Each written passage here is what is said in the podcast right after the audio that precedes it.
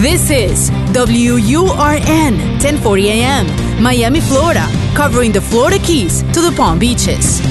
Actualidad Radio, un idioma, todos los acentos, una sola señal, una emisora de Actualidad Media Group. ¿Cuáles son los límites de la mente? ¿De qué es capaz un ser humano si logra alcanzar el máximo funcionamiento de su cerebro? ¿Es posible programarse para tener éxito? Fronteras de la mente, con Agustín Acosta. Fronteras de la mente. Solo aquí, en Actualidad Radio. Un idioma, todos los acentos, una sola señal. ¿Qué tal, amigos? Gracias por acompañarnos en otra edición más de Fronteras de la Mente. Hoy el segundo programa dedicado a estos avistamientos de objetos voladores no identificados. Nos vamos a centrar hoy en los avistamientos que han tenido lugar en bases militares, en bases nucleares de los Estados Unidos, donde extraños objetos voladores que muestran una tecnología muy superior a la de cualquier aeronave humana han llegado a tomar el control de silos de misiles atómicos, cambiando en ocasiones las coordenadas de lanzamiento de esos cohetes atómicos o emitiendo rayos de energía sobre los peligrosos proyectiles. Estos incidentes se han mantenido ocultos a la opinión pública mundial, puesto que las autoridades militares los consideran secretos de Estado. Los ovnis aún siguen siendo objeto de acalorados debates en una multitud de foros. Para el investigador Robert Hastings, representan un fenómeno real de consecuencias impredecibles para la humanidad. Sus reveladoras investigaciones, documentadas con informes desclasificados por el gobierno de los Estados Unidos, señalan que los platillos voladores han mostrado una profunda curiosidad por las armas nucleares y las bases militares donde están almacenadas.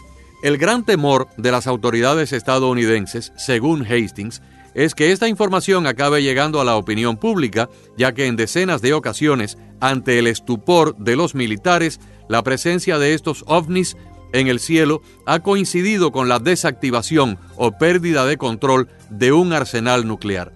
No hay que olvidar que precisamente desde la década de los cuarenta, el espacio aéreo más protegido de Estados Unidos son las instalaciones y los silos nucleares. Sin embargo, a tenor de la documentación oficial, y los más de un centenar de testimonios recopilados por Hastings, estos ovnis no han tenido reparo en sobrevolar estas bases, en muchas ocasiones secretas, incluso para los propios ciudadanos de los Estados Unidos. Gracias a la Ley de Libertad de Información, el citado investigador ha sabido que tanto el F B I como la C I A están muy bien informados sobre la actividad de estos objetos en instalaciones nucleares.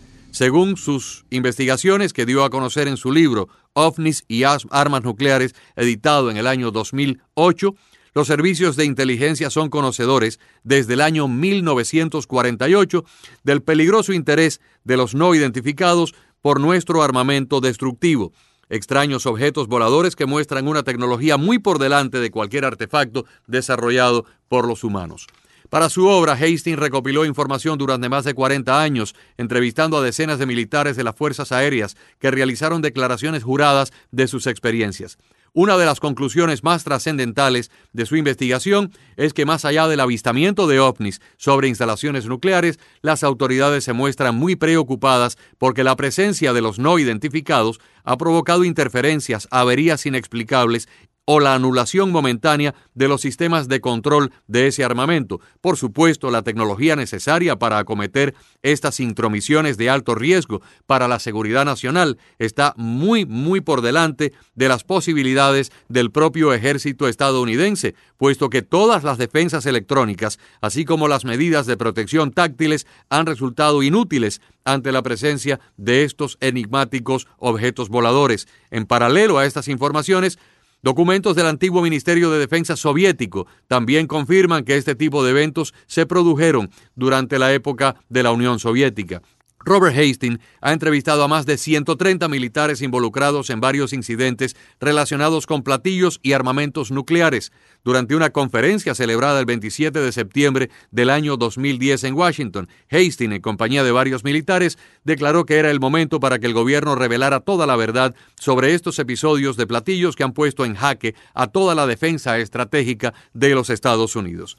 Esta actividad, sobre todo encima de nuestras instalaciones militares y nucleares más secretas, parece haber comenzado desde la detonación de las dos bombas atómicas que forzaron a los japoneses a rendirse durante la Segunda Guerra Mundial en mil novecientos cuarenta y cinco.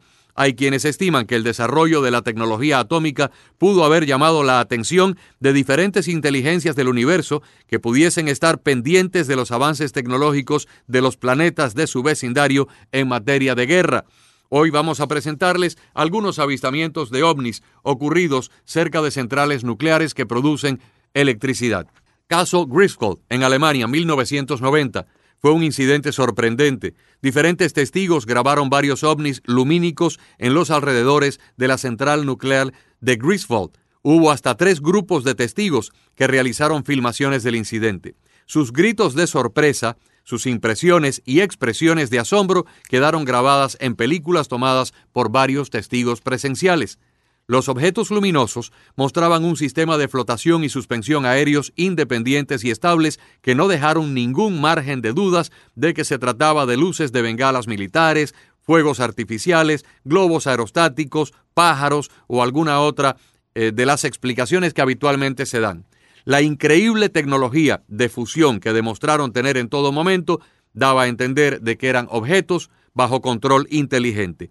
Una de las características más impresionantes fue el halo de energía que rodeó a todo el conglomerado nuclear durante varias horas, y también los cambios de posición que tuvieron a diferentes alturas las naves que sobrevolaron la instalación nuclear.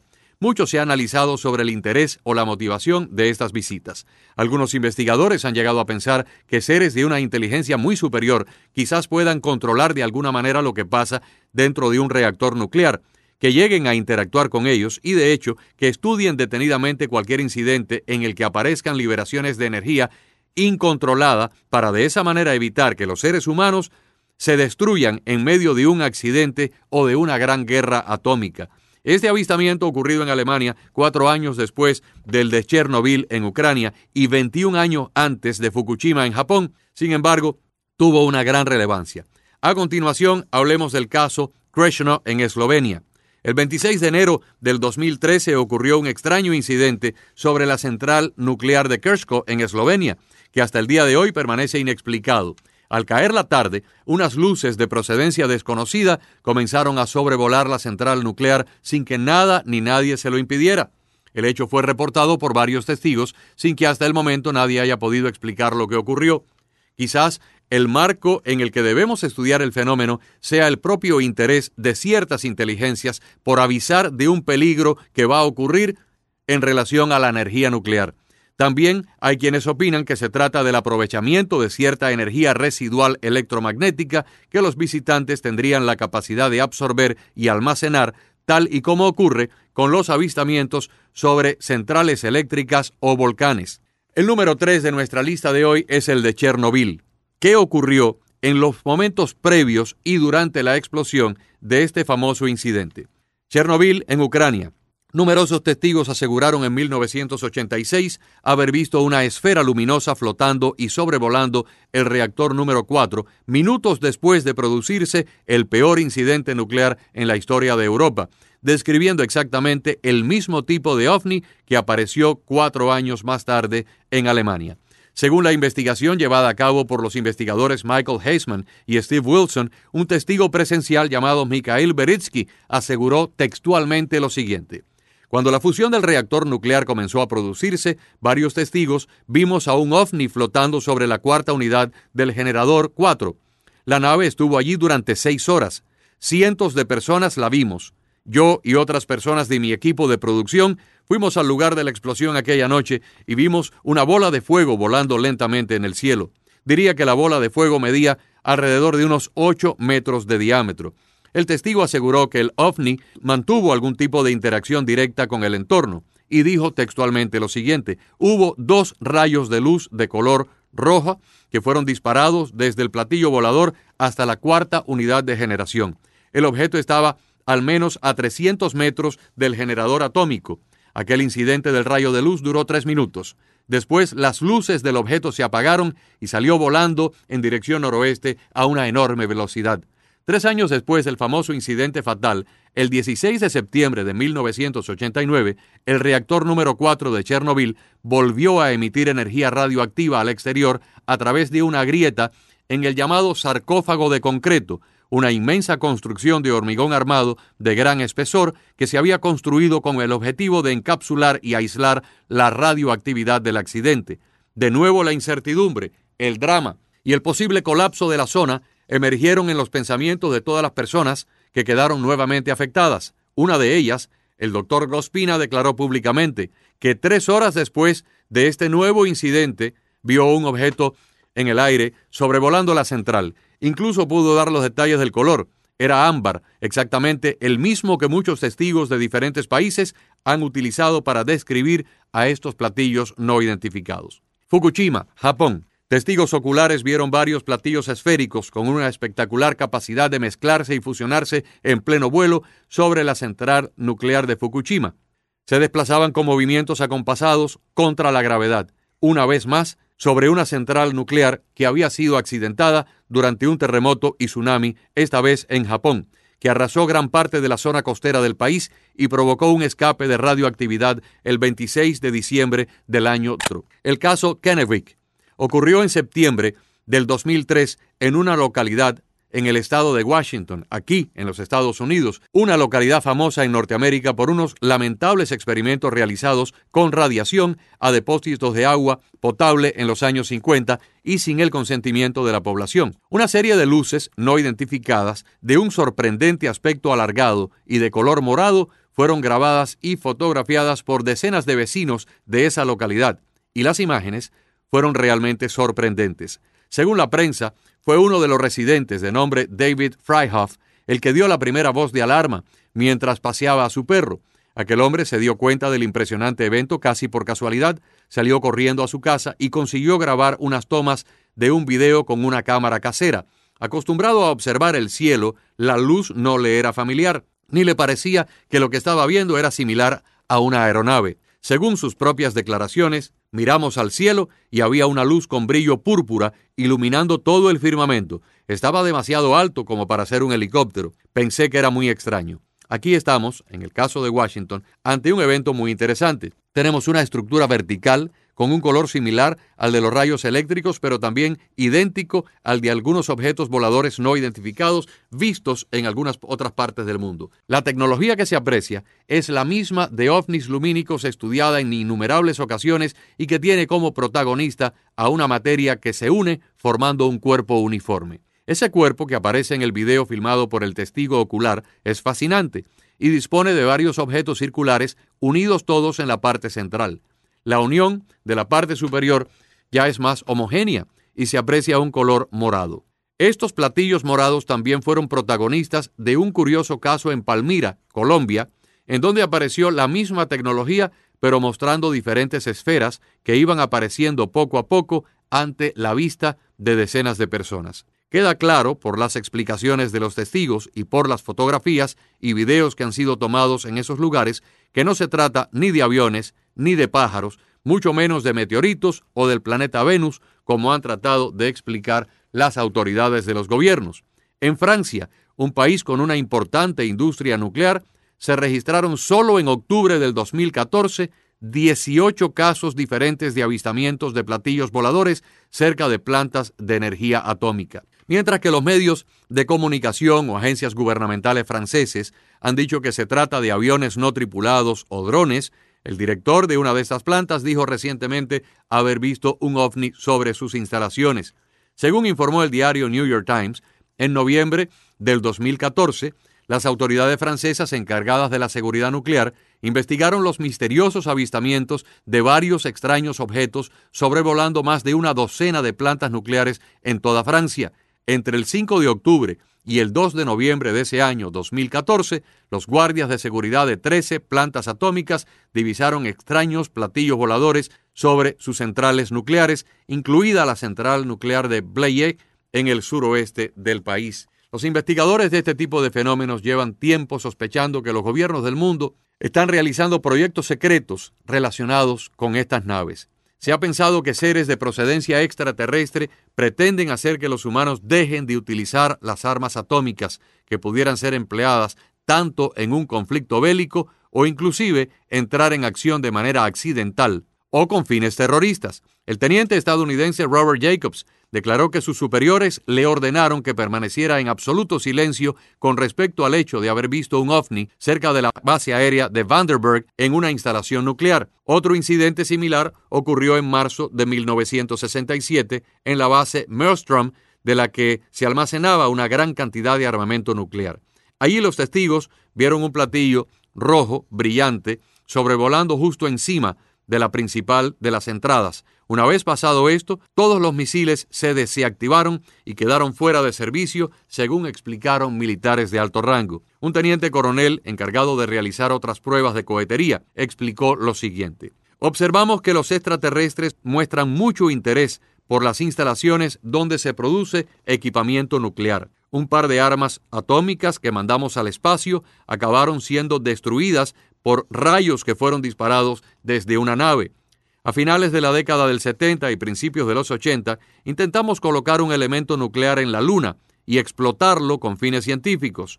Ellos, los extraterrestres, destruyeron el arma antes de que la pudiéramos trasladar a nuestro satélite, explicó el teniente coronel. Gran revuelo internacional, amigos, causaron las declaraciones emitidas por el ex astronauta de la NASA, Edgar Mitchell, al periódico británico The Mirror, luego de afirmar que los extraterrestres han estado frecuentando nuestro planeta Tierra desde que se iniciaron las primeras pruebas atómicas del proyecto Manhattan, antes de que se detonaran las bombas en Nagasaki y en Hiroshima, en Japón. El sexto hombre en caminar sobre la superficie de la Luna expresó que el principal interés de los extraterrestres es venir a nuestro planeta para detener una posible guerra atómica entre Estados Unidos y Rusia, o entre la India y Pakistán. Mi propia experiencia, dijo textualmente el doctor Mitchell, y mis conversaciones con la gente, sobre todo con militares de alto rango, han dejado en claro que los extraterrestres vinieron a nuestro planeta para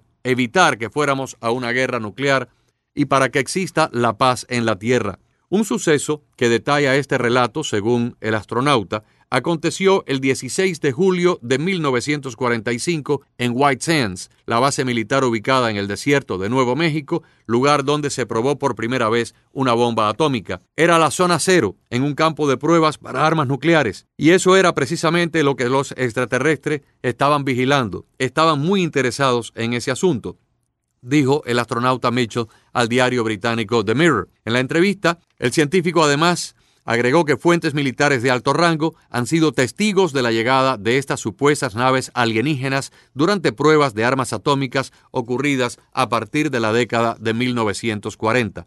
Y continuó diciendo el doctor Mitchell: he hablado con muchos oficiales de la Fuerza Aérea que trabajaron en esos lugares durante la Guerra Fría. Me dijeron que los ovnis fueron vistos con frecuencia y a menudo eran desactivados los misiles y los controles atómicos de nuestras bases. Otros oficiales de bases militares en la costa del Pacífico me dijeron que sus misiles de prueba fueron destruidos en pleno vuelo, con, fre- con frecuencia, por esas naves extraterrestres. Mitchell, de ochenta y cuatro años de edad, quien además de acumular cinco mil horas como piloto, obtuvo un doctorado en ciencias aeroespaciales, ha sido muy franco sobre su creencia en los extraterrestres desde que abandonó la NASA y se convirtió en una de las principales figuras de la investigación del fenómeno ovni a nivel mundial. El investigador Robert Hastings compartió la misma opinión del astronauta Mitchell al decir lo siguiente: a primera vista, y por los testimonios del personal relacionado con las armas atómicas de los Estados Unidos, los extraterrestres parecen estar muy preocupados por ese armamento letal en manos de una civilización que insistentemente da muestras de manifiesta irresponsabilidad y de una violencia desmedida.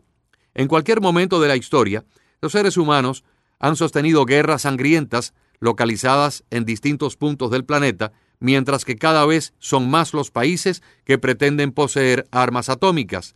En ocasiones, el peligro de guerra nuclear ha sido por puro accidente o fallas técnicas. Por ejemplo, una cinta equivocada en las computadoras de NORAD, el Comando Estratégico de Defensa de los Estados Unidos, allá por el año mil novecientos setenta y nueve, aparentando un erróneo ataque nuclear soviético por poco provoca una guerra, pero sí provocó una enorme alarma roja. Poco antes de las nueve de la mañana del nueve de noviembre de mil novecientos setenta y nueve, las computadoras de NORAD en Monte Cheyenne, donde está el Mando Nacional Militar del Pentágono y el Mando Alternativo Nacional Militar en Fort Ritchie, en Maryland, notificaron súbitamente la existencia de un ataque nuclear masivo de la Unión Soviética de la categoría tres. Todo el sistema estadounidense de represalia nuclear se puso en marcha. Todas las prealertas se transmitieron. Los bombarderos atómicos despegaron de sus bases. La defensa civil llegó a activarse. Sin embargo, los datos procedentes de los satélites y de los radares por línea directa no coincidían. No se veía ningún misil soviético, mientras las computadoras aseguraba que había por lo menos trescientos de ellos dirigiéndose a toda velocidad hacia los Estados Unidos. Afortunadamente, los militares se dieron cuenta de que se trataba de un gran error y nunca llegaron a disparar sus misiles contra la Unión Soviética. En efecto, unas horas después se pudo comprobar que alguien habían introducido accidentalmente una cinta de entrenamiento como si fuera realmente el dato de una de las computadoras y se activó la amenaza. También un error de computadora por un circuito defectuoso en mil novecientos ochenta dio como válido otro ataque nuclear contra los Estados Unidos por parte de la Unión Soviética dentro de la Guerra Fría. El tres de junio de mil novecientos ochenta, menos de un año después del incidente anterior, los centros de mando norteamericanos recibieron otro aviso de que había un ataque nuclear soviético en pleno apogeo. Sin embargo, esa vez el ataque no parecía obedecer a ninguna lógica consistente. En esa ocasión, no se lo tomaron tan en serio como en la ocasión anterior y los militares prestaron inmediatamente atención a los datos directos de los radares y de los satélites, comprobando que no había ningún ataque ofensivo de los soviéticos en curso. Se determinó luego que un circuito defectuoso en una de las computadoras había ocasionado la falsa alarma. Ese incidente no trascendió a la opinión pública hasta muchos años después. Se supone que quienes custodian un armamento tan letal, un armamento capaz de destruir todo un país en cuestión de minutos, hayan tomado las medidas oportunas para evitar cualquier error, tanto técnico como humano. Pero nunca debemos olvidar que precisamente los fallos de seguridad son posibles y que en un mundo globalizado, intercomunicado, unido por la red de la Internet, la posibilidad de que un hacker o pirata descerebrado, por poner solo un ejemplo, se introduzca en los sistemas informáticos de cualquier superpotencia e inicie la cuenta atrás hacia la destrucción planetaria. Eso no se puede descartar.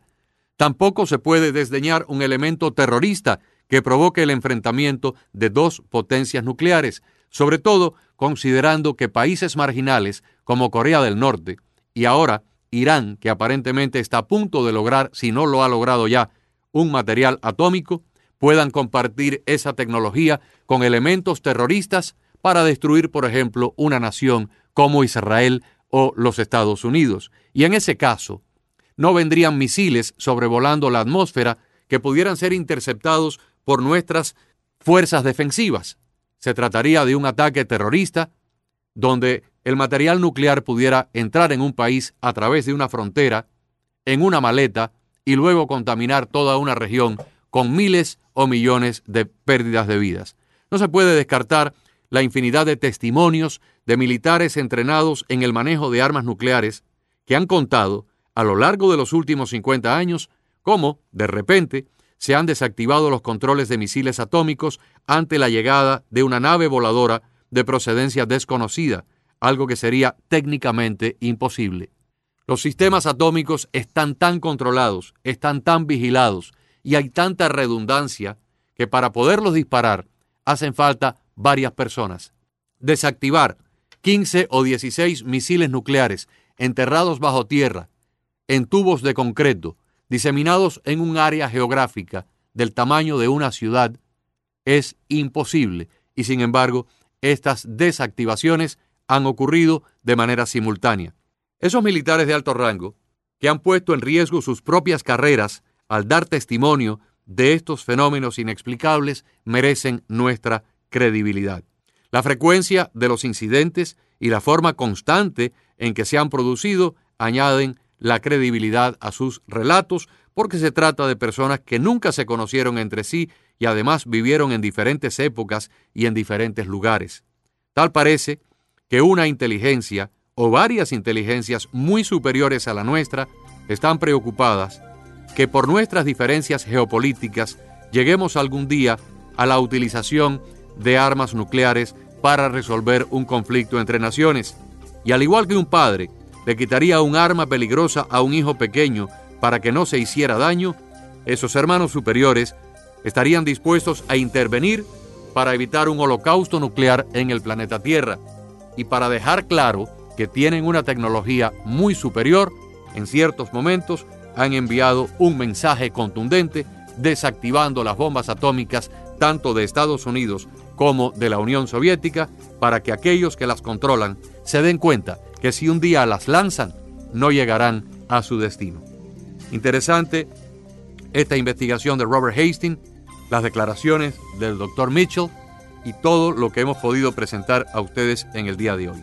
La semana próxima estaremos abordando el tema de los platillos voladores, pero desde los aviones de guerra y aviones comerciales, por lo que han contado pilotos de una gran experiencia, pilotos de combate, pilotos con miles de horas de vuelos, pilotos que en su momento, mientras estaban al mando de estas aeronaves, tuvieron contactos con naves de una tecnología muy superior, capaces de velocidades insospechadas para los humanos y de maniobras técnicamente imposibles para algo de fabricación humana. No se lo pierdan, y nuestro cuarto programa, dentro de dos semanas, una apasionante e interesante entrevista con el investigador mexicano Jaime Maussan. Hasta la próxima semana. Les habló Agustín Acosta. Fronteras de la mente, con Agustín Acosta. Fronteras de la mente.